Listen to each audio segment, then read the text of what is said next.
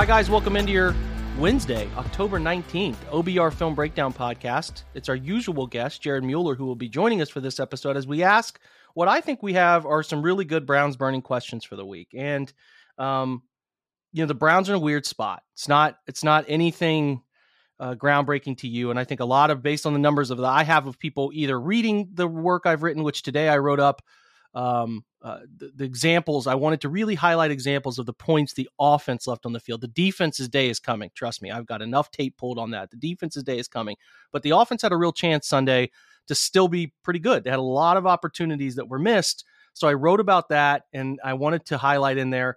You know, the Patriots were uh, among the the worst cover. Like how they phrased it, PFF was blown coverages or are guys wide open uh, the Patriots had the most in the week. So the Browns had a ton of opportunity, and I presented those to you about just just stuff that they sacrificed to do certain things to Jacoby and left a lot of open windows. So I wrote that up. That's at the OBR on top of my Stefanski pressure article on Monday.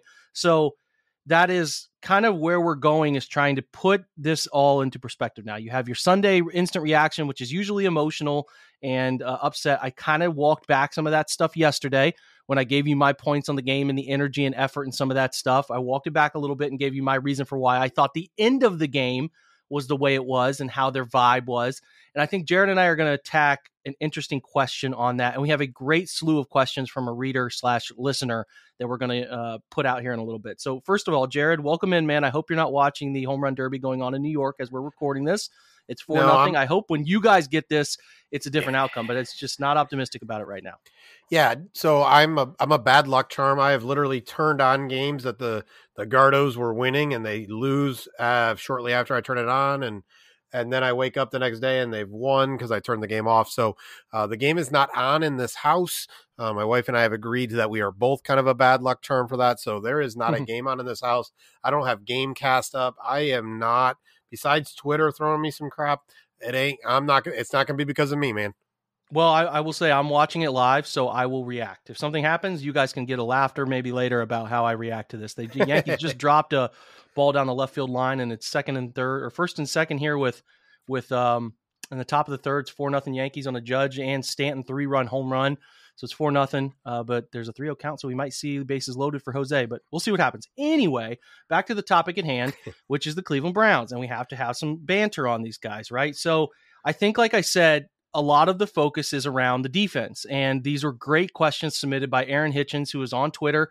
Don't need to look him up or do anything crazy. I think Aaron has wrote one of the nicest letters to me about listening to the pod and and um, I, listen, shout out to you, Aaron. I really appreciate it. And I want you guys to know if you want specific things answered on this podcast by me or any of the usual guests all season, please send them over via Twitter. You can do that on Twitter or you can do it at the OBR. Send me a direct message if you're a subscriber. I will gladly answer anything you would like to know. Always willing to do that. So he has a slew of questions, and Jared and I are just going to give our perspective on those uh, specific questions. His first one is talking about the defense because I think we're all very, very worried about the defense. I tried to talk you through how I thought they were better in a lot of places yesterday, but there are several key plays, which has been a theme this year, several plays sort of breaking everything else up because what they're doing is they're getting crippled by their breakdown. Some teams don't, evidenced by the coverage busts against New England from their secondary. They didn't get hurt by them. But the Browns' mistakes are right in front of you. They're very glaring and they're getting hurt. And that's why the defense is the way it is right now. Now, some teams around the league, it varies. They're not as susceptible to issues. And, and it's it's not like every team's blowing a bunch of stuff every game, but it, there is a level of um, unpredictability to this stuff sometimes that you know you're on the wrong side or right side of which again we'll talk about being on the wrong side or right side of some of this stuff later i think there's a good question baked in there jared but the first one he asks is the defense looks worse this year than 2020 with Sendejo, MJ Stewart, some of those popular names. I think back then it was Karl Joseph was playing. He's asking how is it is the talent they have is it just a myth? Is this a front office personnel issue thing? I'm curious your answer on that, Jared.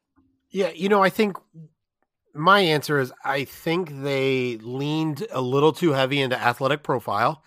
Uh, and on the defense, you know, it's kind of like offensive line. Your weak link on offensive line decides how good your offensive line is. Well, really, that's actually true on on most defenses, unless it's a defense like New England, which said we're going to take away the run and just hope Jacoby Brissett or assume Jacoby Brissett is not going to find those guys.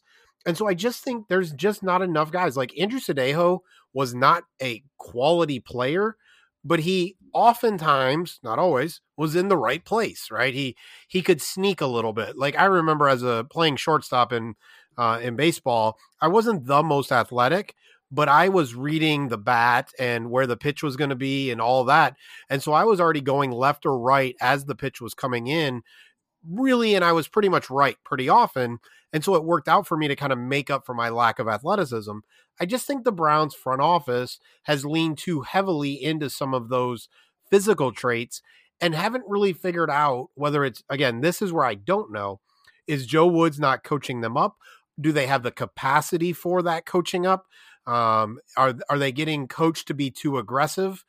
Uh, you know, I don't know what it is, but I just don't think they have enough players who know enough of what they're supposed to do and can stay within themselves that it doesn't matter how fast you are. You know, Jeremiah Owusu Koramoah is getting beat on a lot of play actions, a lot of misdirections, and he is freakishly athletic. But in the end, if you have two or three guys getting beat on a regular basis, it doesn't matter how athletic you are because you're just not in the right position. So, again, I think that's front office and coaching, but you can only coach so much. And so, did they go a little too young, a little too focused on athletes, and not enough on guys who really see football the way you need to see football on the defensive side of the ball? No House Advantage is changing the game by offering the most dynamic fantasy sports platform today. Playing pick'em contests versus other people for the shot at winning 250k in cash alone. Download the app, choose a contest, select your player props, earn points for correct picks, and climb your leaderboard for a shot to win big money every single day. You can also test your skills versus the house and 20 times your entry if you hit all your picks. Bet on up to five player props even those over unders or individual player matchups across every major sports league, including the NFL, NBA, MLB, PGA, MMA, and NASCAR. Sign up with this promo code, which is very simply for the fans of this podcast, OBR. Use that promo code OBR at nohouseadvantage.com or download the app on the App Store and get a first deposit match up to $25. So, again, promo code OBR. Make sure to check out No House Advantage today and experience daily fantasy sports redefined because it's not just how you play, but also where you play. You won't want to miss out on this. Again, that promo code OBR, nohouseadvantage.com. We're driven by the search for better. But when it comes to hiring, the best way to search for a candidate isn't to search at all. Don't search match with Indeed. Indeed is your matching and hiring platform with over 350 million global monthly visitors, according to Indeed data, and a matching engine that helps you find quality candidates fast. Ditch the busy work. Use Indeed for scheduling, screening, and messaging so you can connect with candidates faster. Leveraging over 140 million qualifications and preferences every day, Indeed's matching engine is constantly learning from your preferences, so the more you use Indeed, the better it gets. Join more than 3.5 million businesses worldwide that use Indeed to hire great talent fast. And listeners of this show will get a $75 sponsored job credit to get your jobs more visibility at Indeed.com slash BlueWire. Just go to Indeed.com slash BlueWire right now and support our show by saying that you heard about Indeed on this podcast. That's Indeed.com slash BlueWire. Terms and conditions apply. Need to hire? You need Indeed. Good stuff. I almost I had to mute myself for a second because Jose almost hit a grand slam just down the left field line. Oh, geez, he didn't. Are you kidding I, me? I had to mute it. He ended up hitting a sac fly, so four one. But anyway, I think you're right. I think there's a level of this whole thing where there's a attention to detail football understanding stuff that has that has just not been developed. Whether they whether they knew this when they drafted these guys and they're they're not going to put that out in public right? They're not going to do that. But they have conversations about this prospect about whether his where his football acumen is at that moment. And i think that largely to me with the football acumen stuff like are they overestimating how much they can develop it that's that's the question because Sure. i don't know that there's enough of both right drafting the guys that have it already and developing some of that stuff to your point i also think they're going through a change i think that the, what they're doing is they're realizing and maybe they've taken player input maybe they've said hey guys you're not getting it. What do we need to do differently? I highlighted some of those statistics today because some people come at me and they talk about well, they need to blitz more and they need. Well, here's some stuff for you, which is pretty out there. So the Browns played 22 snaps of man coverage Sunday. That's pretty much all cover one. They played one cover zero where they brought six guys. That's the eighth most in the NFL in week six. So I was interested. I'm like, that's interesting. Is that a consistent thing they've been doing? Yeah, it is. Since week four. So weeks four through six, they played the NFL's fifth most man coverage snaps. So there's a shift happening here. There's something going on. Did the players get some input? Is Joe Wood saying we can't handle zone? I, am curious because there has been a shift going on here, and and and I think I tried to remind people that by the shape of it, the risk is just higher with man coverage. You're not getting the help to every portion of the field. You know, you might have a single mm-hmm. high free safety who can help you if you get a, a deep route that you get beat on over the middle of the field, but to the sake of Grant Delpit, if you're trying to to cover a, a guy in motion on a tight end corner and you slip and fall, hey brother, there's nobody out there to help you. It's over. It's a wrap. So you people who constantly want man coverage, man coverage, man coverage, it comes with risk because a blown zone coverage can have somebody over top of it waiting. For example, the first drive, third and seven, the Browns mess up a cover three, or or at least one guy did. Maybe it was cover one and everybody else was playing it, but but Greedy Williams wasn't and they have a guy wide open at the sticks for 17, turns it into a 17 yard catch. But that's a little different because it's a different portion of the field and could perhaps be in zone where you have people blanketed over top. When you run a lot of man, again, huge vulnerabilities in certain portions of the field. So you have to understand that. And then someone's like, well, I wish they would blitz more. I said, well, let's do a little fact check on the blitzing. So this was what I found interesting. They're 12th in the NFL, Jared, in percentage of opponent dropbacks facing a blitz, much higher than I think you would predict, right? because we don't always look around. You might listen to this pod or see some write ups from Cleveland people and they talk about it, but they're not looking around the rest of the league. How are they playing compared to the rest of the league? 12th most is high. They're also fourth. Here's an interesting, even more interesting nugget. They're fourth in the NFL in percentage of opponent dropbacks with a pressure. Now that doesn't mean multiple pressures, but it means a pressure of some kind. So they're they're they're blitzing, they're playing more man, they're doing these things, the problem is these four to five to six plays a game that they're not making winning plays. They're not making the winning plays. So that's why it looks worse. You know, obviously Grant uh, Delpit is struggling with this stuff. Denzel Ward has struggled all year. Like there's there's just not making the winning. I'm not. I guess what I'm getting to the general point of, I'm not totally sure that we can sit here and pinpoint at 100% the coverage stuff on scheme. I think they're trying to do different things. They they ran a they ran a lot of quarters in the past. They're not running much quarters. They're running cover three and they're running cover one, and they're really trying to get more man to man involved. And that could be the player saying, "Hey, we want to play more man." It could be a variety of things, but they're switching it up. And again, these questions come up, which are fair questions of who's okay. So this is the second one from from Aaron Jared. If it isn't a front office issue so much, does Woods not do anything differentiated? You know, this Aaron says, my assumption is that any scheme can be beat, which is true. Which of these point of disguises and irregularities? So, so the the question he's asking is, are they not doing anything? Not just I kind of have laid out to you how they're doing some things different approaching man, but they're not disguising anything. That to me is what's interesting. Really, if you think you're getting zone, you're getting zone. If you think you're getting man, you're getting man. If you think you're getting cover three, you're getting cover three. They're really not doing anything to confuse quarterbacks post snap. And I think we can all agree Bailey Zappe among many others this year, have looked pretty damn comfortable. So what we're getting at here, and I think this is the beyond the baseline. I'm running some man. Are you doing things to make the life on the quarterback on the other team, his life difficult, the running back difficult? And I cannot say yes to that because Kurt Warner even pointed it out in a tweet today. I'm not sure if you saw it, Jared, but he said, you know, I was watching Bailey Zappe, this, that, and the other, and just the Browns just make it easy on the opposing offense. It was funny, dude. There, there are these snaps yesterday I pointed out in the pod, Jared, where they're running max protect play action, and they're just running two man route concepts and over from the right side and over route and a skinny. And they're saying, hey, we don't think your safety is going to cut the over route and your linebackers can't handle play action. We're just going to throw it past them. Did it multiple times the corner starts to say, I'm tired of letting this crossing route just eat up Jacob Phillips. I'm going to cheat it. Well, then they run a little post corner off of it and they have a wide open 25 yard gain down the right sideline. So, like, they're very, very predictable. That's the thing that I think is tough. And the question about the predictability, Jared, is is it a Joe Woods issue or is it that these guys just can't handle it issue? And I think it probably is one and the other. It probably, you know, if you can't teach it to your guys, right? If you can't get it through to them, that's a you thing as a coordinator because this stuff is not rocket science and these guys are not they're not dumb. They're just not they're not understanding it. So Jeff Howard and Joe Woods like that's a problem to me, man. Yeah, I think I think it's such a valid question because I think it does come back to age. I think it comes back to experience. I think it comes back to trust, right? One of the things that Joe Woods said early in the season, week two or three, is, you know, I, I've stopped having those multiple calls because basically, he didn't say it, but basically they can't handle the complex.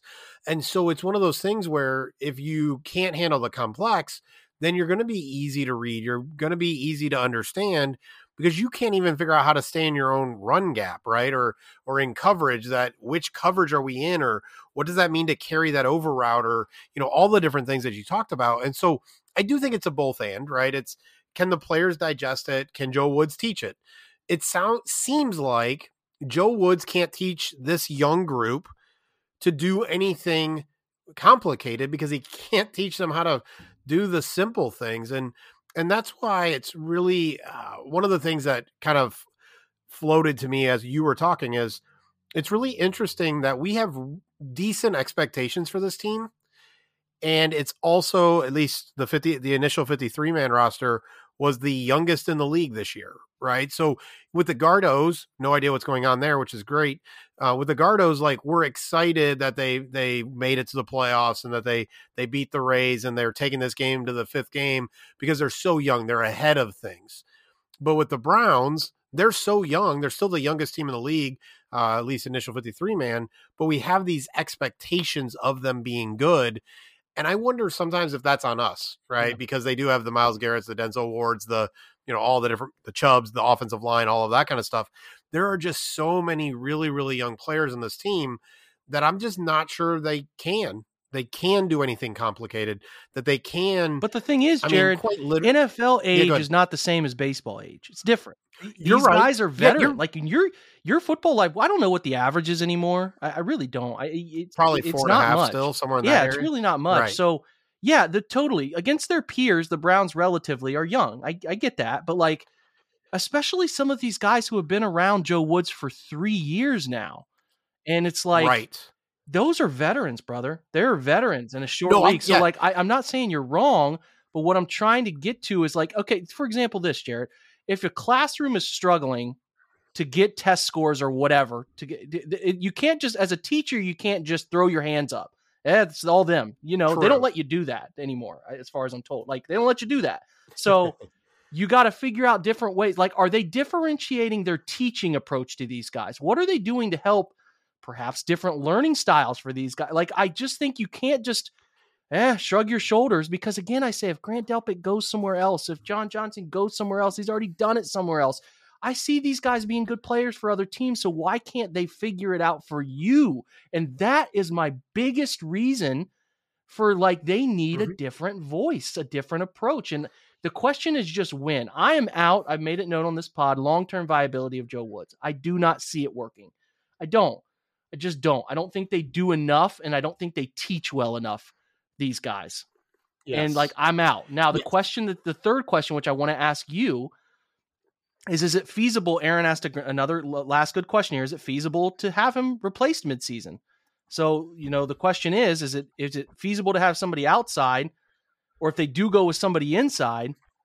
You know what do you think they can do? Can they change the playbook? Can they do different? Like that's the question jared and i think it's a good one is do you i'm asking you point blank do you think he should be removed? And if he is removed is the answer even an option to look outside right now? I think no but i'll let you answer that. Or if it's internal what yeah. can a guy internally actually do? Yeah that so in changing him doesn't make any sense to me because a lot of the stupid things i see I know he's not teaching, but he's not actually getting ahead to them.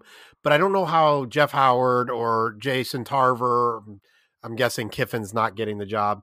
I don't see how they make that big of a difference. Now, again, the guy that I keep bringing up is, you know, whether Wade Phillips, who Woods actually coached under at one point in time, if a Wade Phillips is like, I can come in with everybody else, bring me in, he could be the John Dorsey to Sashi Brown. Like they brought in Dorsey in the middle of a season and he started kind of making his moves slowly, you know, to start that season. That's really kind of the one guy that might make a lick of sense. It's unlikely to happen, right? There's like they'd have to throw a ton of money at him and somehow they would have to make that make sense. and I don't know how it does, right? I just don't know how that makes sense. I think for me, it also is is an indictment of Andrew Berry, Paul DePodesta, and Kevin Stefanski, right? They all meet. They they're aligned.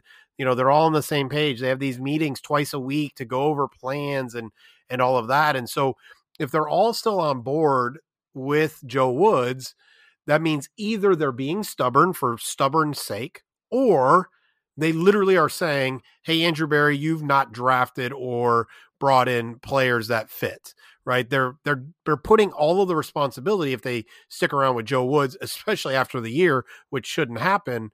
I just don't know if Tarver, Howard, you know, if any of those guys, you know, how do you redo a defense in in that short amount of time while the season is going on? They don't have a bye week until week 12, so it's not like it, it's not going to matter then, right? If the defense sucks and they need to replace Joe Woods, it's not going to matter by that point in time. So they don't have kind of that built-in bye week to make that decision. So again, I think Wade Phillips is literally the only guy that would make sense unless I'm not thinking of somebody who has some similarities to Joe Woods, is a veteran presence, knows what he's doing, and can really kind of motivate some folks. Uh, and I believe he actually shared some time with John Johnson uh, out with the Rams as well. He did. He did. And I, I think it's I think it's borderline. I think you're right, but it's borderline impossible to do because you, you yeah. just don't have the time. You could do it a, like a bye week, I guess, but like even that's hard. I guess the thing I point to is is why people are like defense is so hard to change in season, but offense is okay. You can figure that. Like we saw Freddie Kitchens take over the Browns offense and make it better, you know, make it make it yeah. better. So I'm not going to sit here and say that nobody internally can change this True. thing. Like I I just I can't say that. I can't say it. So to me I just think it's it's more of a viable thing towards the bye week and I do think that it can and, and again I I don't think Joe's here long term and I don't think most of these guys are here long term necessarily but to me it's like the message being sent of you're not getting the job done so we are going to remove you from the equation is an is a message you probably want to send everybody for the rest of the year and that's on your roster. You can you can do you can do less with your roster than you can with the coaching staff in my opinion. Like you you can't really you can't just go sign people. You can't. There's practice squad guys i guess but like to a coaching degree i think you've got capable coaches beneath this coach who probably as far as people i've talked to that know some of those guys again, not trying to drop a huge nugget here. I think they think they could do things differently. I really do. So just yeah. like to me, I, I think it's it's kind of funny that we we we as a collective group watched Freddie Kitchens do that. Now again, that ultimately that Freddie Kitchens thing led to a a massive mistake of the next hire. I get it, but like to sit here and say the defense couldn't get better if they remove him from what's the basis for that? They don't have to become a top 5 defense out of nowhere, but becoming a top 20, top 23, that's better. That's something. You can win some games that way. So I just don't think it's crazy. I just don't think it's crazy. And I, I and I think it's like with Woods, the message is not getting through. And it's I I don't see the problem with it, I guess, is my general point. I really don't at this point because I don't see him as a long term answer. And I do want to send some messages to people about a sense of effing urgency here. And I think what's interesting is you're right about the roster, but they still can do some things. And I and I and it just popped into my head. They tried. They did one of them all, this offseason. They traded Troy Hill, right? He was supposed to be a big part of their their defense as that slot corner guy, and they were like one year, and you got to go back for whatever they got a fifth or a sixth round pick for him. But I think it can't be just coach only because then it scapegoats what the players' struggles were, right? A little bit. Like it's got to be a some kind of coach and and I don't know who that player would be. Isaac Rochell isn't going to be big enough for that, but a benching of Jacob Phillips maybe, right? Or or Grant Delpit or you know, literally putting in um D'Anthony Bell into Grant Delpit mm-hmm. spot because Delpit can't cover for nothing. Like it's got to be a both and if you're going to go in that direction. And again, whether that's Howard or Tarver, I think those are the two probable names. Um, again, at this point, it's not going to happen because it's Tuesday at 5:20, so it's not happening this week. Uh, how much longer? If they lose the next two games, it doesn't even matter, right? Except for kind of preparing for next year and maybe seeing how Jeff Howard or Tarver do in that role, kind of thing. So, um, you know, at some point it can get worse, right? Like that's the problem. Yeah, that's the thing people are talking. They they fail to mention that, and I I recognize that. it can always get worse. It can always get worse. But the risk reward of this getting worse than what it is on defense, to me, I kind of think the risk is worth it. I just, I just do. They can get worse. Yeah. But you know, I mean, the the varying level of worse is to me not as much a risk I'm not willing to take as it is the other side of things. So anyway, I'm with it. We're gonna do a couple. Actually, go to your next question, Jerry, because I think your next question, building off of this Joe Woods replacement conversation, is a fair one to discuss. The Cleveland Browns are two and four, and everyone wants Joe Woods fired, and and I don't think I think a lot of people think Mike Priefer should be gone as well. But the question is very simple, Jake. If the Browns recover a special uh, onside kick from the New York Jets, and Cade York makes a field goal against the Los Angeles Chargers. The Cleveland Browns are four and two. Are we having anything near these kind of conversations or the strength of these conversations about Joe Woods if those two, just two, that would have ended games, right? Those are these aren't like first quarter plays. If those two plays go differently on special teams and and the Cleveland Browns are 4 and 2, are we having anywhere near these kind of conversations about Joe Wood? When you need mealtime inspiration, it's worth shopping Kroger, where you'll find over 30,000 mouthwatering choices that excite your inner foodie. And no matter what tasty choice you make, you'll enjoy our everyday low prices, plus extra ways to save, like digital coupons worth over $600 each week. You can also save up to $1 off per gallon at the pump with fuel points. More savings and more inspiring flavors make shopping Kroger worth it every time. Kroger, fresh for everyone. Fuel restrictions apply. I think we are. I think we are not having the severity that we're having, which is a, a lot of episodes and write ups focused on remove, removing him. But I think there are people who are talking about the capped ceiling for this team because of the defense and the similar issues we're seeing are going to be. I think the players would be playing a little harder at four and two than they would be at two and three coming into mm-hmm. this last one. But I still think people like myself would be talking about these issues that are still manifesting over and over again. And, you know, what the long term, I'm looking at what the long term of this defense can be. And I just, I just don't see it. So maybe I think it's fair to say the severity of which is not, uh, is not the level it is right now, but I still think it would be a point of discussion. Do you think do you think that's right or not? Yeah, I think it'd be a point of discussion, but I think the discussion would go like this: Is Joe Woods good enough to make help them win in the playoffs? Right, like it's going to be it's that level of conversation. It's as opposed to right. Think about the Kansas City Chiefs. I think it was two years ago. Like they had the worst defense in the NFL. Maybe three years ago.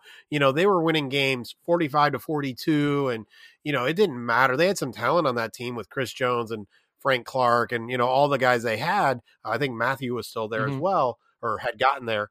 And they were bad. And so that was the conversation. The conversation was is the defense not bad enough that it's going to screw kind of what happens uh, from uh, in the playoff kind of perspective. So I think it would just be a different level of conversation because when you win, everything else is about how do you get better? How do you make the playoffs? I don't think the conversation is going to go anywhere near what it is right now. I have no idea what Chiefs fans were talking about back yeah. then, but I know that at that point, that defense sucked. It was bad. It was really bad, and it was a big concern. I think it ended up biting them, if I recall. Um, uh, they did they did they go to the Super Bowl that year or not? I can't remember. It's all a blur. Chiefs have been around for what feels like forever now, so I don't totally remember. But that defense was bad for a really long stretch of that season. I think they did get better by the end of the year. I think they started to figure some things out, and I think that's what a large part of the discussion with Woods would be uh, right now. We're not gonna we're not gonna we're four yep. and two, so we're not gonna talk about firing coordinators. We're gonna give him the benefit of the doubt that he maybe gets it right like the end of last year where they were playing better at the end of last year. But right now, it's so bad against the expectations where the expectations weren't as high at the beginning of the year, right? Last year, the expectations right. were higher for this group this year. And if they were four and two, I think we would he would get a lot of people saying, "Well, we'll wait and see if they figure it out by the end of the year like they did last year." But right now, it's so bad; they're two and four, everything's down and gloom and doom that it means people are saying, "I just want this guy out. I just want him out," and yep. that's why it's the nature at which it is. So to, to bring it to our last point here, um, the cultural stuff with the Browns. It it feels like this year, and listen, every year is a Browns Ian year. Even the year they made the playoffs, there's still Brownsian mm-hmm. stuff, man. I, I don't know how to describe it. And that's the larger crux of what I'm saying, asking, discussing here is they just don't seem to make winning plays, but they're guys who comes from guys who come from winning programs, people who have come from other winning stops in the NFL, and it's like what is it about this place that is stopping good football players from playing good football and making smart football decisions because it just doesn't like the 50-50 stuff does not seem to often enough break the right way. I was stunned. I'm stunned when it does. The Hunter Henry push out of the back of the end zone, come back in, catch a touchdown. Stunned they called that and upheld it. But there's more often the other yeah. side of things, which is the Jacoby Brissett face mask they miss, or they're just as there's the stepping out of bounds on the return, uh, the onside kick. There's the, you know, the the punt return botch where you just don't even see. I guess you did see one on Monday Night Football last night where cost him the game, but like. I, I don't know, man. I, I think there's this stigma around the Browns of everything that can go wrong will go wrong. And it's like for the longest time, we've talked about different coaches, different front office people, different leaders, and nobody can seem to figure out how to change that. It seems like the things that can go right for teams like Pittsburgh and New England and and uh, KC and they figure it seems like Buffalo has turned the tide there a little bit. And it's like mm-hmm. they have found people who have beat the stigma of lovable loser stuff. And it's like to me, does Cleveland have those people? And is my is Myles the a guy? Is Denzel a guy? Because these are your dudes you've paid. Myles, Denzel, and young guys you paid. I'm Joel's older, right? Joel's older, so right. there's some older guys they paid, but your young Teller core, and Chubb. Chubb, Teller, Myles, Denzel, and Chubb. I think I'm already said Chubb, but uh, Njoku. Sorry, that's your five. None of those guys stand out to me as true vocal leaders. Myles tries to do it, but boy, does it come off weird sometimes. I don't think it's in his it's mo. I don't think it's who he is. He tries, and I applaud him for it. But he says some stuff that it's like, okay, man, probably shouldn't have said that. Crowd based stuff, things like that. So I guess it leaves one more person who's been paid big money and that's Watson. And it's like, with all the stigma around yeah. Watson, who's the guy? Stefanski can't do it alone. Who's the guy? Like they've got to have like in Buffalo, they've got Josh Allen. They seem to have Tre'Davious White. They have some leaders around there in the safeties and Poyer and and and some of those guys that have all joined together to defeat the stigma, defeat the Murphy's Law bullshit. Is there that core in Cleveland? That is something I think of the guys that they've paid is a very fair question because I, I'm worried about that, Jared. Because eventually it's just, hey, man, we got to make winning plays. And it's unacceptable to not make winning plays. And like that is the stuff that leaders usher out of a locker room. And I'm just not certain the guys they have paid, not saying it can't be done or it won't work itself out, but I'm worried about that. Do you think that's justified or not? And am I on the right track here with some of this? Yeah, I think so. I think it's justified because winning football is really interesting, right? It's one of the reasons a lot of times teams can tend towards some of those bigger programs, the Alabamas, Ohio States, right? Because winning is it's something you can't measure, but it's something, right? And so you made me you made me think about the Buffalo situation. So I just real quickly went to Pro Football Reference. So McDermott and Beane were hired in 2017 but if you look at the years prior to that, seven and nine, eight and eight, nine and seven, six and ten, six and ten, six and ten. The only terrible season they've had since I don't know, I'm not gonna I'm gonna stop at some point in time. They've had two terrible seasons, four or five wins since 2006. Right? So they weren't a like terrible, terrible team. And then McDermott gets there. They go to the wild card. They lost the wild card. 6 and 10, 10 and 6, 13 and 3, 11 and 6 like they they had something to build off of and even the Bitonios of the world right they've all experienced so much freaking losing and so much turnover that there are some i don't know if it's muscle memory i don't know if it's attitude but everything seems transitional in cleveland yeah. Yeah. right like all of those guys you just talked about have had what three head coaches probably yeah. at least somewhere in that range maybe four or five whatever the number is Bitonio's had 25 whatever and so I think there just is something there. Um, you know, I can speak to, and this is going to sound off base a little bit, but I guess got to be honest about cultural things. One of the few things that hasn't changed in Cleveland for a very, very long time um, is kind of the media relations, the PR stuff, some of that kind of stuff has not changed. And so there is something to kind of how the media covers the team, how they talk to the players. Um, and again, I'm not blaming the media. Oh, there's Please no there's no doubt that there are some that do this that thrive in the negativity and thrive in the I told you so and can't wait to go down that path. Again, they're not the ones doing the stuff on the field. They're not the ones No, not at all. But they are eager to get there. And it gets hostile and quick. it does and that's so when we talk about culture like culture isn't and listen you got to be good at football like put that to the side culture is some of that underlying kind of thing the browns organization and this is not just coming from me this is coming from people within you know that i've met at the combine and other places is the most paranoid organization in the nfl and has been for a very very long time and paranoia when your players know it and I'll just be very blunt about that. When your players know that they work for a paranoid organization that has a distrustworthy owner uh, that they don't trust and that probably doesn't trust any of them because he's shady in and of himself, and then you have the PR and the media and the front off or not front the front desk, the exact you know the admins. Like there's a bunch of people that have been hanging around Berea for a very very long time, and so there is some of this culture stuff which just kind of seems to seep in. Again, it's not major, but it does seep in. And then you add on exactly what you're talking about.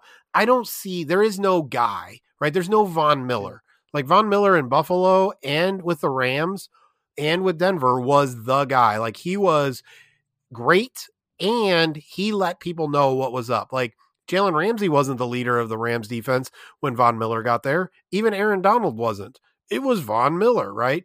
They are lacking that guy. They're also lacking they're they're lacking that difference maker that Watson is supposed to be, right? It That's really it builds a lot of confidence. That's what it comes down to. Yeah, like it, Absolutely. I think that that's the the people that have covered this team for a long time, and the people that you're talking about surrounding personnel are justified. It's been negative for so long because what else do they know? It's crossed over different staffs Yeah. and different front office alignments and different owners, even. You know, like it's crossed over all that. So I guess my point is the Bills got it right when they figured out their quarterback, and I think.